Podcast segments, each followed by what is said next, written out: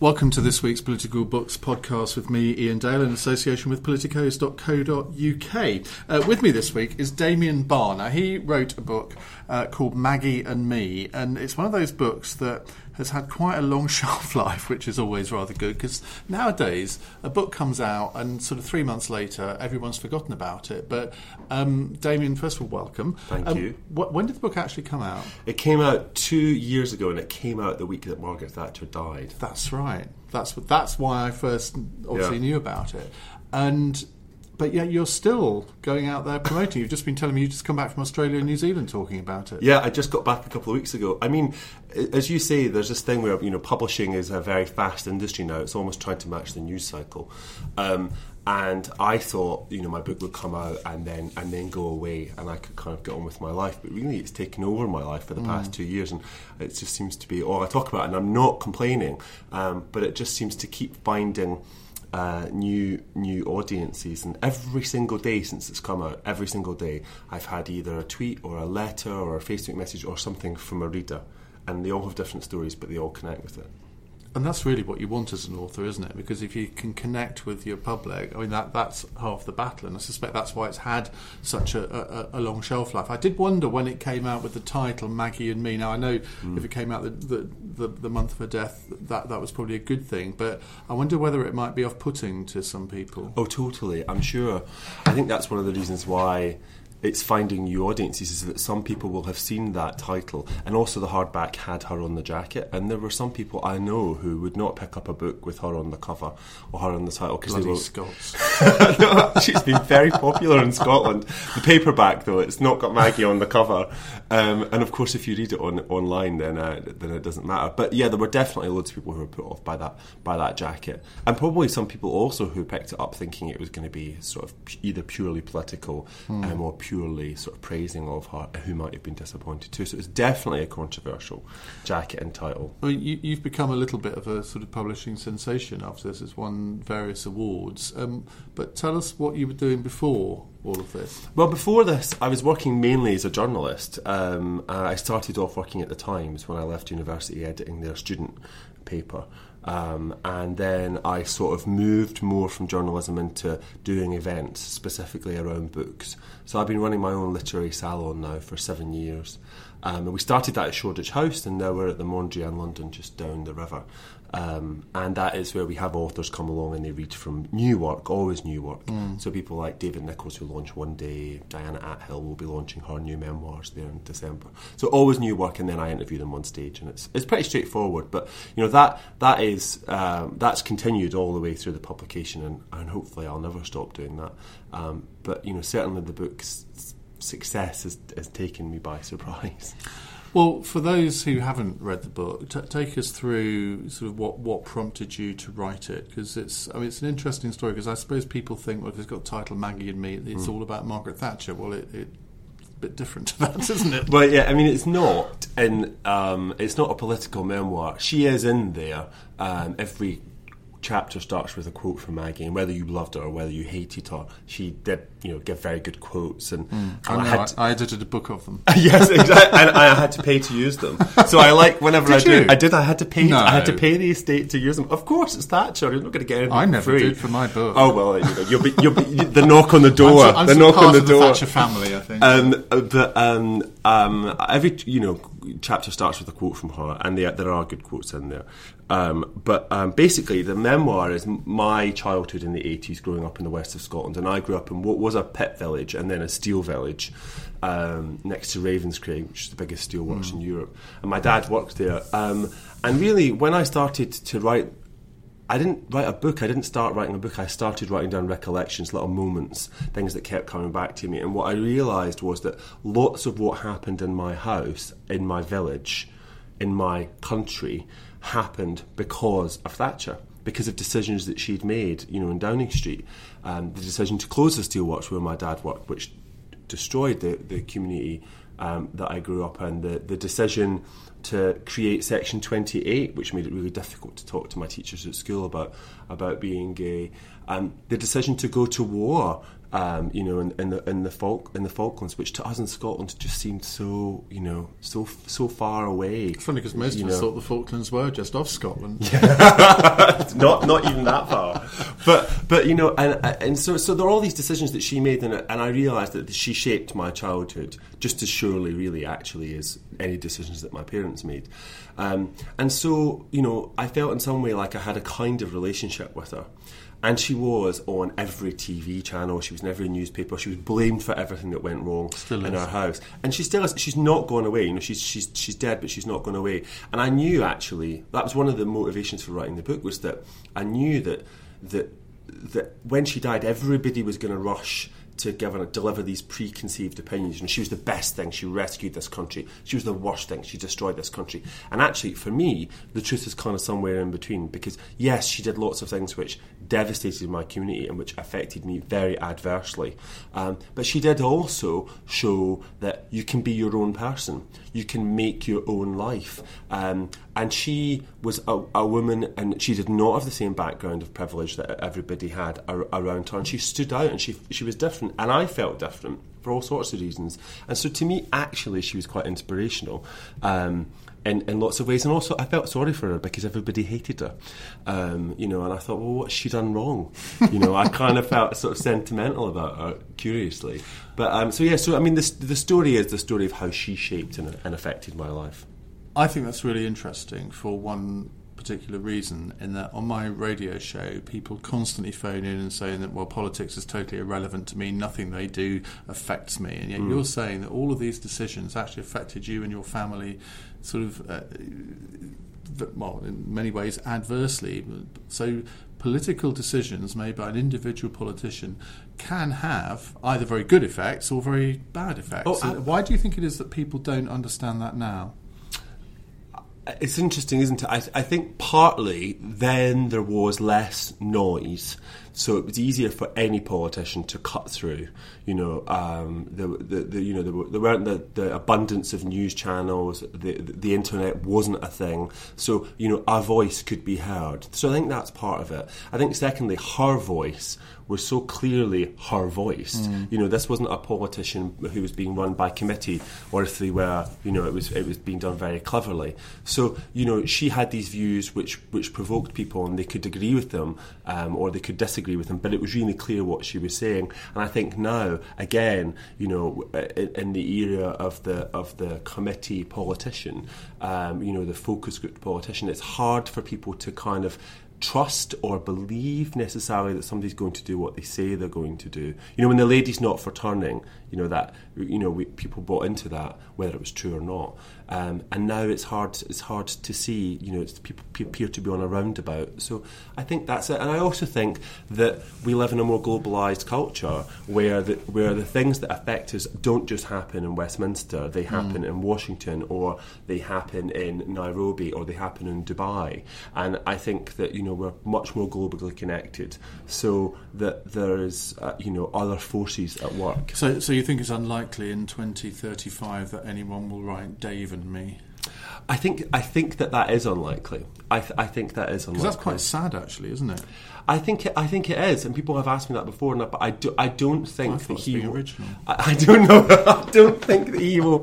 I don't think that, that he could have that effect. I think it would take a leader of almost maniacal intensity uh, to, to to break through. I mean, interestingly, I think somebody might write Obama and me because I think that that is historically significant, and I can see that there the politics of identity, which is really the story of now, Hmm. um, would would there would be a resonance, the resonance for Even that. though he's been a huge disappointment. He has been to lots of people, but I think that if we look at the, and I think that would be part of his story. But I think that at the beginning, that message of hope, you know, that sense that um, uh, he he could offer something that nobody else could offer, has ever been able to offer, would definitely uh, be, work for some people. What's been the reaction of people to the book? I mean, some some people have described it as a, a bit of a hard read because there's some quite traumatic sections in it. But you, you use humour brilliantly in it. It's often very un- understated. Uh, is that just sort of your natural writing style, or, or or did you think, well, I want to write it in this particular way? No, I didn't. Uh, I didn't set about to write it in a particular tone. I mean, I I think it, it took me seven years to do the book, and when I started it, it was quite angry, and for the reasons you say, a lot of it is quite traumatic. Bad things happened, you know, very bad things happened to to me um, and to people in my family, um, and there is a lot of you know uh, abuse in the book, although that's not a word that I that I that I ever use. So you know, I I wanted to be honest about the things that happened when I was growing up, and a lot of those things are very difficult and painful, and they were really hard to write. So it's not a surprise that some of them are really hard to read, you know. Um, but um, there is humour in there, and that's because it was funny at the time. There were things that were funny at the time. I think Scots are really good at a kind of gallows humour. I call it Glasgow Gothic, um, you know. And if and if and if the Labour Party can't have a wee laugh at what happened to the last election, then they really are screwed. But but you know, I think that that you know that is part of it. I think what would be wrong, what would be disingenuous, is if I went back and put in kind of funny bits to to offset the horror, to offset the mm. darkness, you know. And I did do that in earlier drafts, and it felt hollow and it didn't work. And I thought, actually, I just need to be honest about when it was funny and honest about when it was painful, and hopefully there's a, a kind of balance. And what's been the reaction from sort of friends from the time, wider family? Because that, that I mean, writing a book like that must be quite. I mean, I've got somebody else who I shan't name mm. who. Oh, go al- on. Well, no, is actually from a almost the same area as you. Right. Who's written. So I won't say it's the same, but something vaguely similar from a different perspective. And he decided that he couldn't write it while certain people were still alive. Oh, well, look, I, I think you can't wait until everybody's dead to start living your life. Um, and for me, writing is a really important part of my life. But I absolutely struggled with doing this for a long time because I didn't want. Um, I didn't want people to think ill of my mum or my dad, or you know, I didn't want people more than anything. I did not want people's pity, right? I did not want people's pity, and that hasn't happened. I haven't had that, which is huge relief. And most people have been incredibly generous about my mum and my dad. And I think that's to do with the reasons that I wrote the book. I didn't write the book to get even with anybody or to make anybody feel bad or look bad or anything else. I just wanted to show you this is what it was like for me growing up in this place, in this time that was shaped by this woman. Right? That's really all I wanted to do. Um, and the reactions have been really varied. Um, I only shared the book with one person who's in the book. I didn't share it with my mum or dad before it was published. I shared it with my friend Heather, who was my best friend. And who is still very close We all to me. have a Heather. We all have a Heather, and we and we will all always have a Heather, hopefully. And so I shared it with her, and she was great, you know. And I said, look, you can change anything you want because you took responsibility for me. You loved me as a person. You looked after me. You can change anything you want, and she didn't change a thing. Um, and I really would have let her change anything that she wanted to. And I didn't share it with my parents, and actually, neither of my parents have read it. Really? Yeah, neither of my parents have read it, and I, and and No, that, that, that's true. you, really think? Oh no, I know it's absolutely true. Really? I know it's absolutely Why? true. Because they both said that they find it too painful. Because there's a lot in there that they don't know. You know, as a kid, I was told a lot by my, my by my mum's partner and by other adults who harmed me. You've got to keep this a secret, or you should be ashamed. You know, all of these things. And so I did keep secrets as a child, and I did tell lies, which I hated. And for me, this memoir was an opportunity to tell the truth, and I wanted to tell the truth. Now, my parents don't have to read it for it to be true. Um, and that's all right. I'm all right with them not reading it. I really Would- am would you fine like with them that. to read it? No, I don't need that. I- I don't need them to. If they want to, they can, but I don't need them to. I didn't write it for them. I wrote it for myself. My wider family, I think many of whom haven't read it, are quite angry about it. You know, so. Um, you know, I went to do a reading back at Motherwell Library, which is a library that I used to go to when I was a kid. So it was kind of amazing to be going back to this library to talk about a book that I'd written. And I had to have security at that reading. I was like, you know, Salman Rushdie or something like that. You know, I had to have security at that reading We'll because of better together. because of because of because of because of threats um, because of threats that had been the real threats that had been made you know and that that felt horrible and I really did think twice about doing that but I decided I would do it because there might be in that audience a younger version of me and that I owed it to them to do it so yeah it's hard though Um, the gay thing, Hmm. growing up in sort of where you did, um, how did you approach that? Because uh, I mean, I, I mean, I. The only similarity my, to my upbringing is I grew up in a small village in a sort of very rural area in Essex, very conservative with a small C. and I suppose I kind of always knew I was gay, but w- could never really acknowledge it. Were you the only gay in the village, or whether I other suspect boys? I wasn't, but, But- uh, I know, I, if, if there were any others, I still don't know who they were. Really? Okay.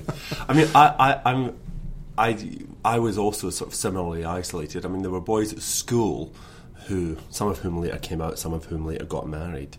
You know, um, and that's that's pretty classic. But um, it's a really important part of, of my story because it's about you know finding out who you are and and I realised I learned rather that I was gay before well how can I put this better I was called names I was called poof and queer and all these things but which made me realise that what I felt was different other outside Why do you think that was? Because I mean, let's put it this way: you, you don't look like the ar- archetypal sort of camp queen who sometimes at school will be picked on, even if they're not gay. People Yeah. assume that they are. Yeah, I, I don't. I think. I don't know. I, I, I don't know. I can't think about what it was that they saw in me, or what it was that my stepfather saw in me that made him, you know, treat me the same way. Um, I can't. I, I don't know. I can't think about what that was. But I think I think I was bookish. I didn't like football. I was bookish. I was tall. I was skinny. You know, all of these things. My parents were divorced. You know, my mum was a Catholic. My dad was a Protestant. It's a big no-no in the west of Scotland.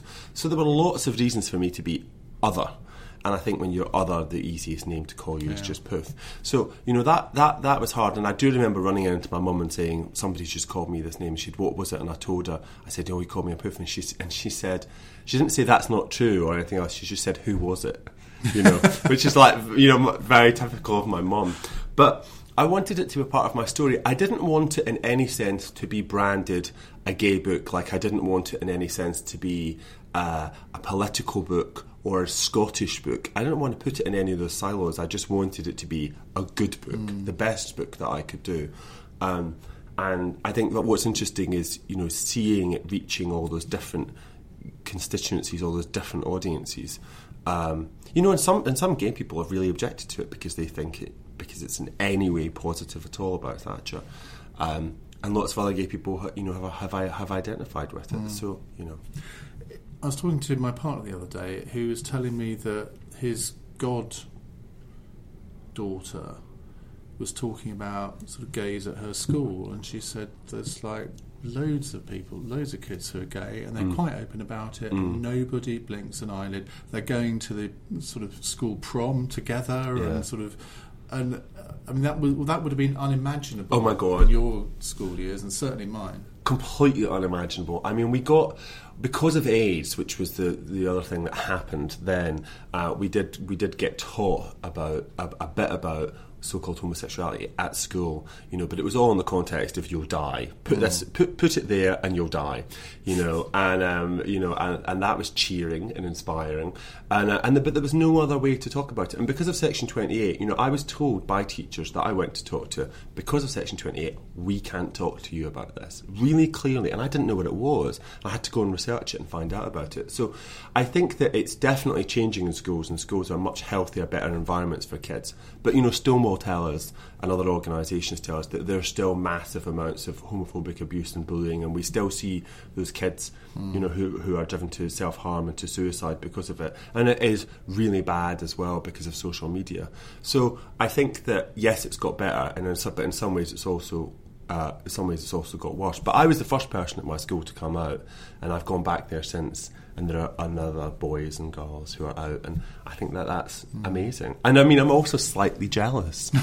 you know, I am also slightly jealous because I, ju- I just sort of, you know, I just sort of think, wow, that would have been so cool to have been able to have a boyfriend at school. I mean, I just can't imagine what that would But I have mean, been I, like. I can remember going to university and um, sort of the freshers' fair, and, I, Yeah. um, and in my second year, when I sort of people kind of knew who I was because I, I formed a sort of conservative association Uh-huh. there.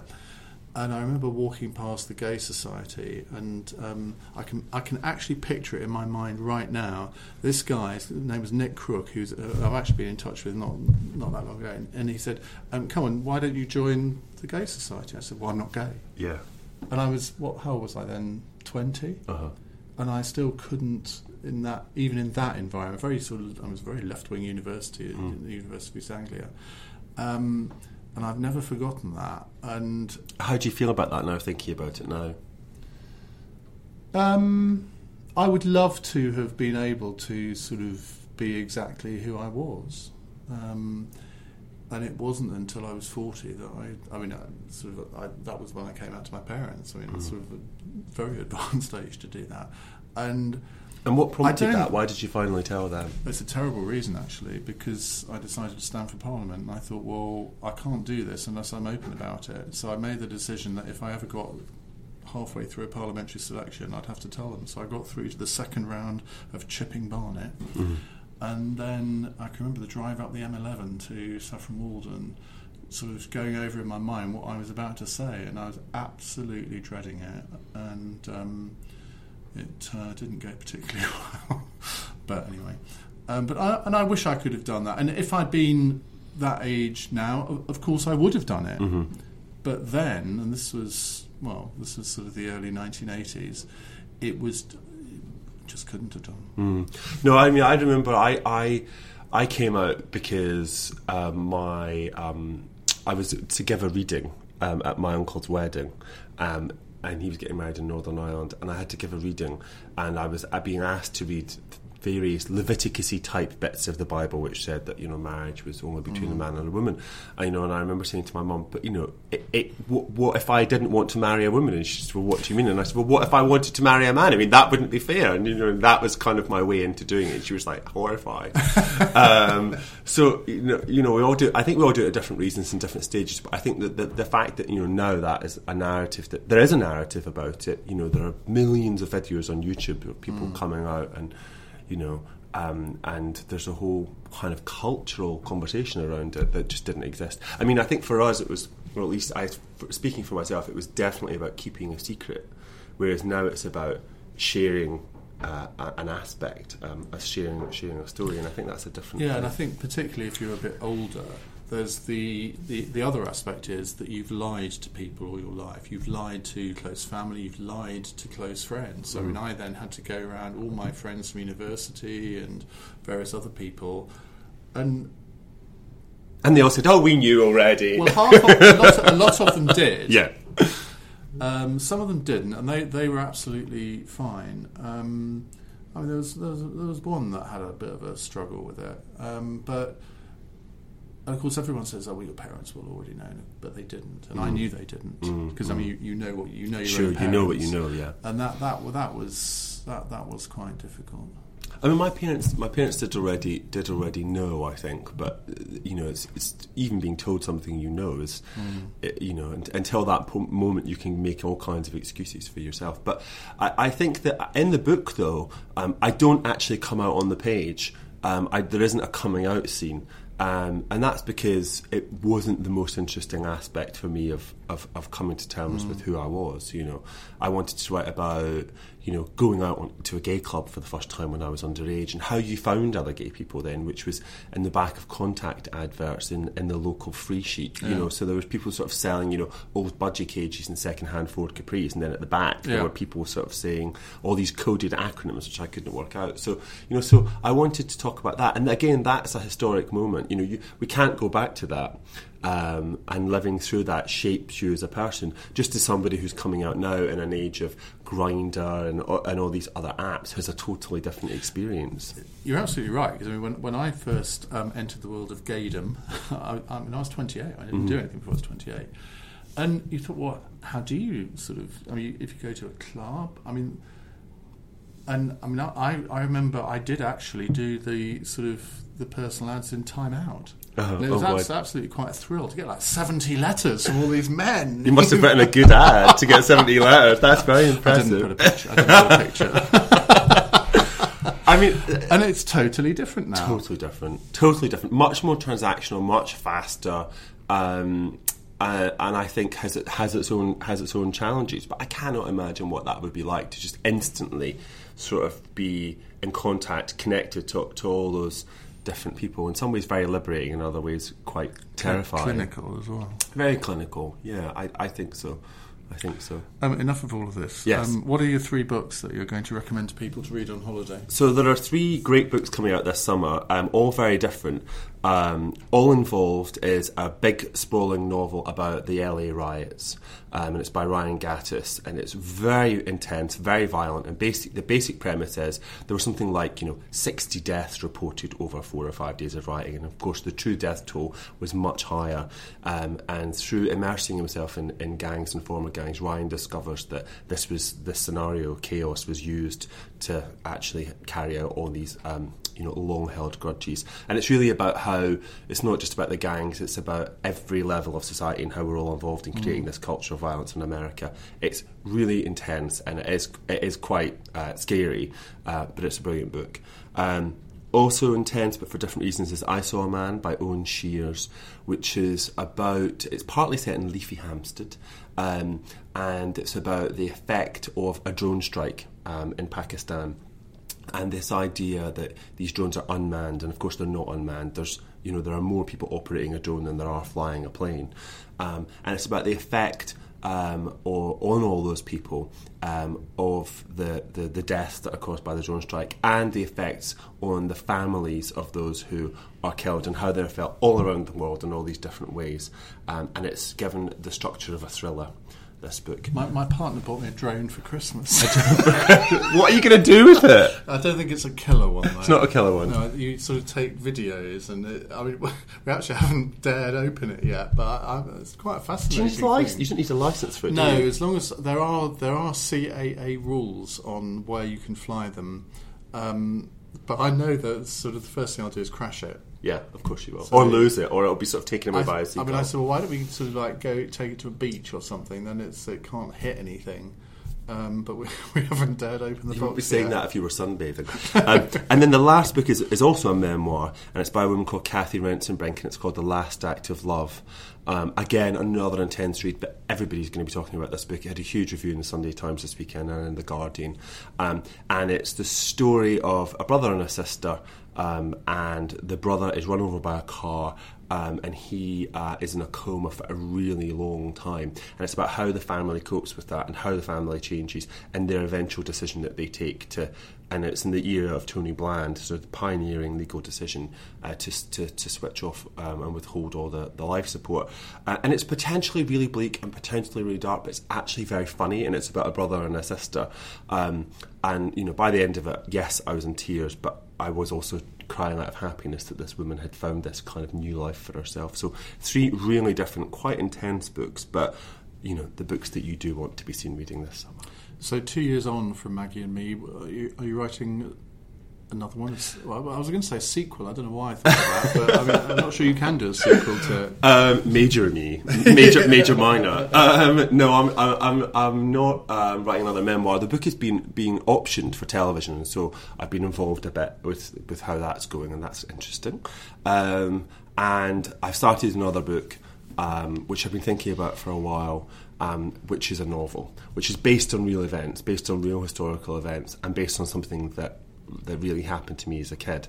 Um, and it's kind of joining the dots between sort of the big history and my own That's personal quite a history. jump, isn't it? Because um, writing a, a sort of memoir is very different from writing a novel. How, wh- why did you think that you, writing a novel ought to be the next step? I didn't. I've, I thought for ages about writing a, a memoir which picks up where my where Maggie and me leaves off because there are lots of unanswered questions at the end of the book, and I think I will write another memoir, but I don't want to write another memoir now because.